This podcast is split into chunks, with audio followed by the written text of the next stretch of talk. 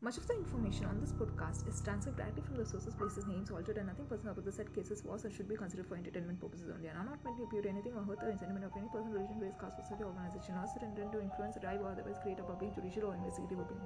This podcast and host do not make any warranties about the completeness, reliability, and accuracy of this information. Any action you take upon this information on this podcast is strictly at your own risk, and the host will not be liable in any manner whatsoever for the views, ideas, comments, opinion, etc. Any losses and damages in connection with the use of or express of this podcast is entirely at your purpose, and this podcast may be sensitive at nature, and hence the viewers' discretion is advised. Hi there! Welcome to Crime, the rest is history. I'm your host, Lavanya Zeus, and today's episode is about the Alavandar murder case 1952. The following are the words of T.V. Anthony Raj. Way back in 1952, when I was 11 year old, a sensational murder took place in Madras, Nav, Chennai. I remember listening to the news read out from the newspapers by the elders in our village.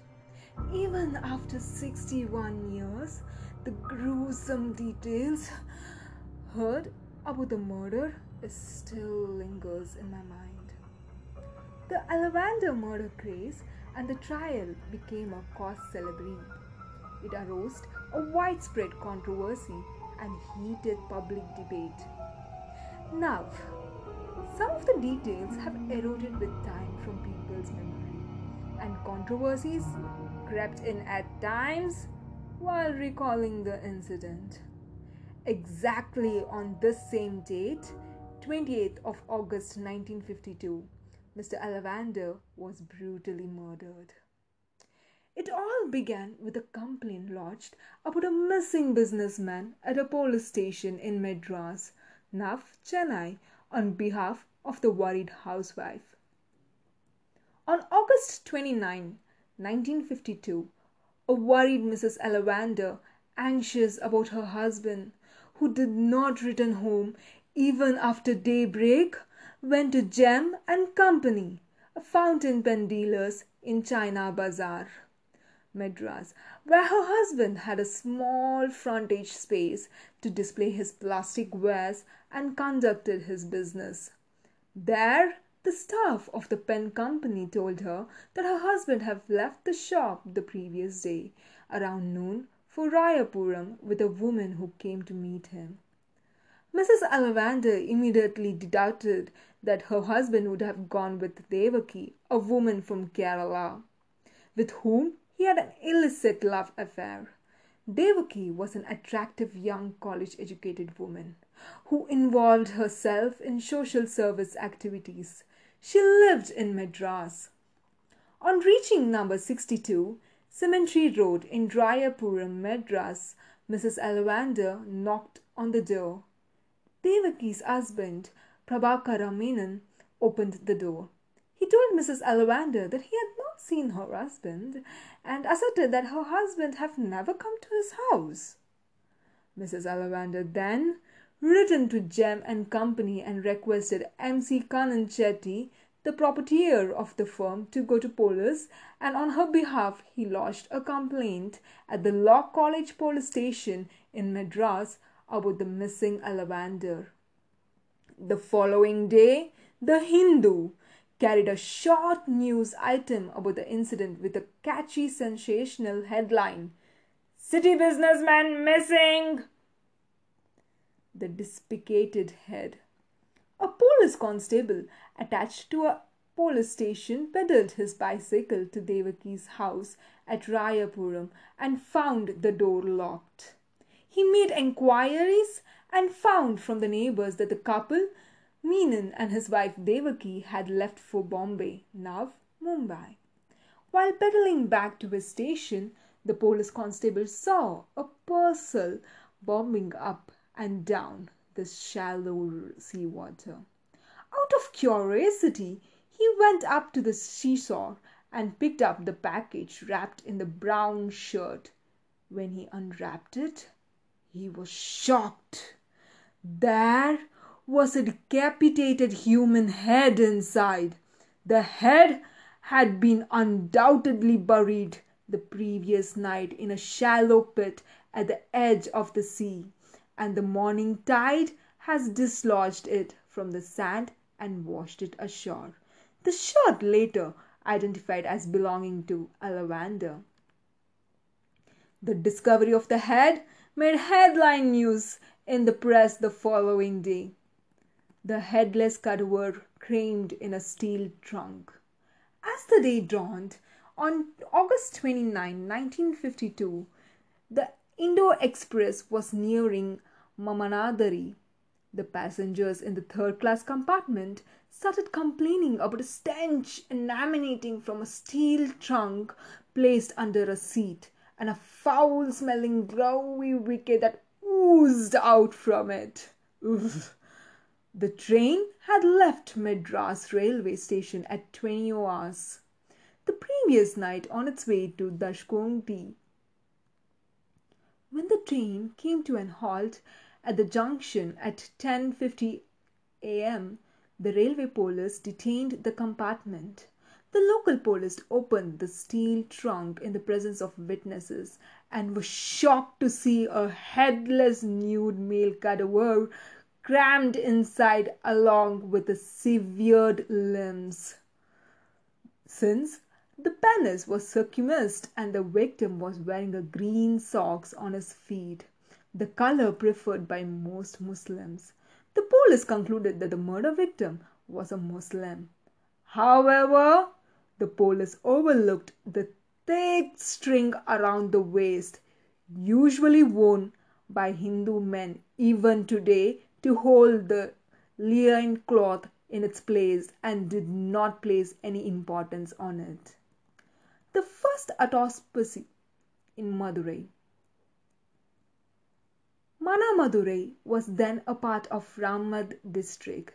At the district headquarters in Madurai, the district medical officer Dr. Krishna Swami, a radiologist, performed the autopsy on the headless corpse at the hospital. He took x-rays and his report said that the headless trunk belonged to a male of 25 years of age.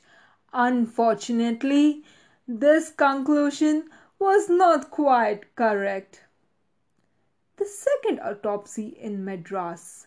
Meanwhile, the headless corpse was brought from Madurai to the forensic department of Madras Medical College, where Dr. C. B. Gopal Krishna an assistant professor of forensic medicine at Madras Medical College, carried out a fresh autopsy. The autopsy result said that the head was slightly decomposed. A sharp weapon had been used to sever the head at the cervical vertebrae, and a piece of bone was missing. Nevertheless, the cervical vertebrae of the head and the trunk fitted perfectly confirming that they belong to the same person aged between 42 and 45 and that the missing Alavandar was 42 of age. Two teeth and peculiar formation overriding one on another. At the momentary, Mrs. Alavandar, after looking at severed head and peculiar formed teeth, a solitary black cloth along with the two teeth overriding one on another and the pierced ear, ear elbows, she confirmed that the corpse was that of her husband. That Alavandar was an opium addict came to light when the narcotic was found in the dead man's stomach. He might have been consumed it in an alphretic state or as relief from his frequent asthma attacks. Alavandar, the local Casanova. See, Alavandar belonged to the Hindu Vasya community of Telugu speaking Komati Chettis. The members of this committee are by tradition businessmen and many of them are wealthy, but Alavandar was not. In 1952, Alavandar was about 42 years old married and had two children. He lived in the crowded street in Georgetown, Madras with his family. After his discharge from the British Indian Army, Alavandar got employed as a salesman at Gem and Company, the foremost dealers of fountain pen in China Bazaar, owned by M.C. Kannan Chetty, a fellow Vasya. Soon after the war ended in the mid 1940s, the plastic goods made their foray into the Indian market. Alavandar wanted to start a small business selling the plastic wares. Kannan Chetty gave Alavandar a small space in the frontage of his fountain company to display his plastic wares and conduct his business. Despite his unseemly looks, Alavandar always dressed well with a necktie or a bow tie to boot. He was not keen on conducting business, but had interest only in women. He was indubitably a womanizer, a local Casanova, a romantically involved with many women. In the early 50s, the fountain pens were a prized profession. Alavandar used to allure young women by initially presenting them the fancy fountain pens, building their friendship, and eventually taking them to a lodge on a Broadway to have a and to have them with sex. Alavandar also sold saris in installments on easy payment terms. He chose this line of business mainly to involve women.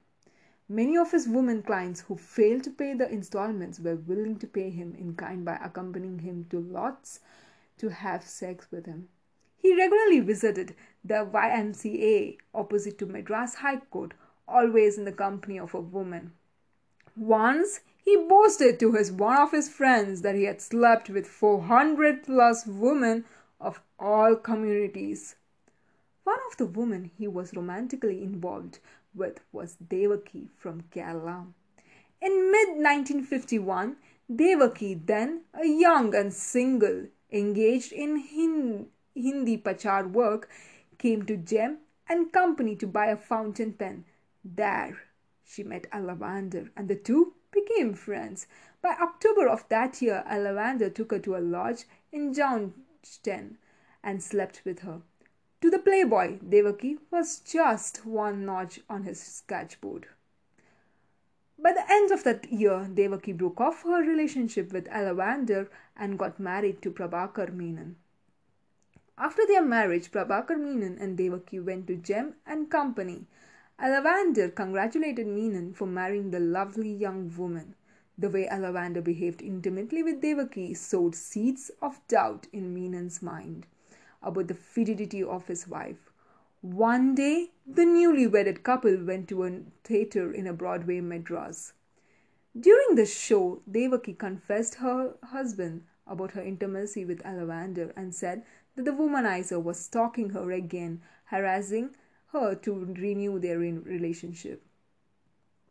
The killing. The Menons had a boy as their servant and provided him food and lodging in their house.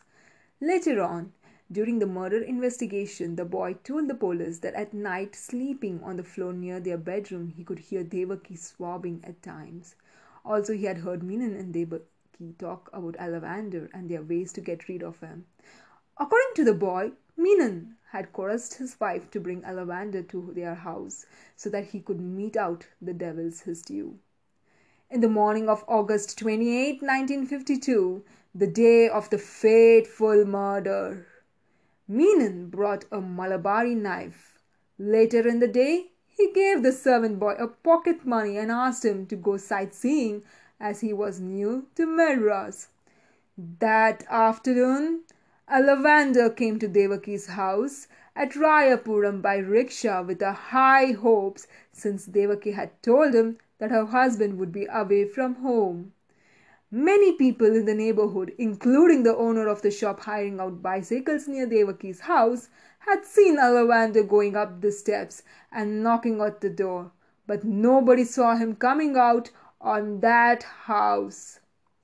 As soon as Alavandar stepped inside the house, closed door, he started physically molesting Devaki, trying to undress the unwilling woman. Prabhakar Menon, who was in the kitchen, rushed out with a knife in her hand and grazed him with what he saw, killed Alavandar by stabbing him. Menon then cut off the dead person's head using the lethal Malabar knife. The couple packed the murderous man's headless torso into a steel trunk. Menon transported the steel trunk to Madras Central Railway Station on his way back. Menon threw Malabar's knife in a park Broadway, Madras. With the help of an unsuspecting porter, Menon placed the steel trunk under a seat in a third class compartment of the Indo Express. On returning home from the railway station, Prabhakar Menon wrapped the severe head in Alavandar's shirt, carried it into the Royapuram beach, and buried it in the sand. Later in the night, the couple set out for Bombay. The investigation. A team of Madras City police travelled to Bombay in search of Menons. With the help of Bombay police, they traced the relatives with whom the Menons were staying. When the police arrived, Devaki Menon, who undergone an abortion, was resting at home of her husband's relatives. Prabhakar Menon wasn't there. He had gone out and the police traced him to beach. Menon had shaved off his moustache, nevertheless the police recognized him. One member of the Madras police took out a fountain pen from Menon's pocket. That pen had the initials of Alavandar. The police arrested Devaki and Prabhakar Menon. A Bombay city magistrate charging them with the murder of Alavandar and the other miscellaneous charges remanded them to custody. The arrested couple was brought to Madras. A team of top Madras police officials investigated the murder and gathered evidence for the trial assisted by Dr. N. Pichanandi and Dr. C. B. Gopalakrishna, the police surgeon of Madras and the consultant for few other states in India and to the Indian Army. The Malabar knife used by Prabhakar Menon to decapitate and mutilate the body of dead Alavandar, which he later threw in a park in a Broadway, Madras, was found by a park attendant, who in a grave turned it to his mistress. The police recovered it from the woman to include it as an evidence. They found the shop where Menon brought it on the morning of the killing.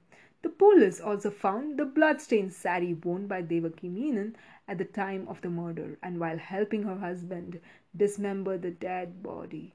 As there were no eyewitnesses to Alavandar's case, the police tried to make a deal with Devaki Menon by suggesting that she would be given state's pardon for her role in the murder if she gave the evidence against her husband. But she turned down the offer since she believed that her husband killed Alavandar to save her honor.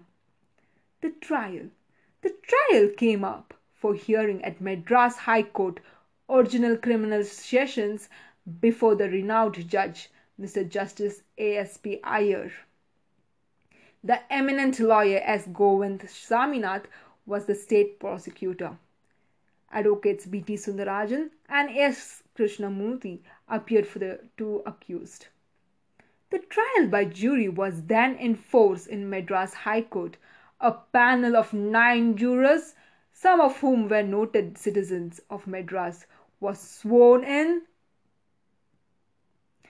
Large crowds thronged at the hearings of the sensational trial on March 13, 1953, according to the Indian Express.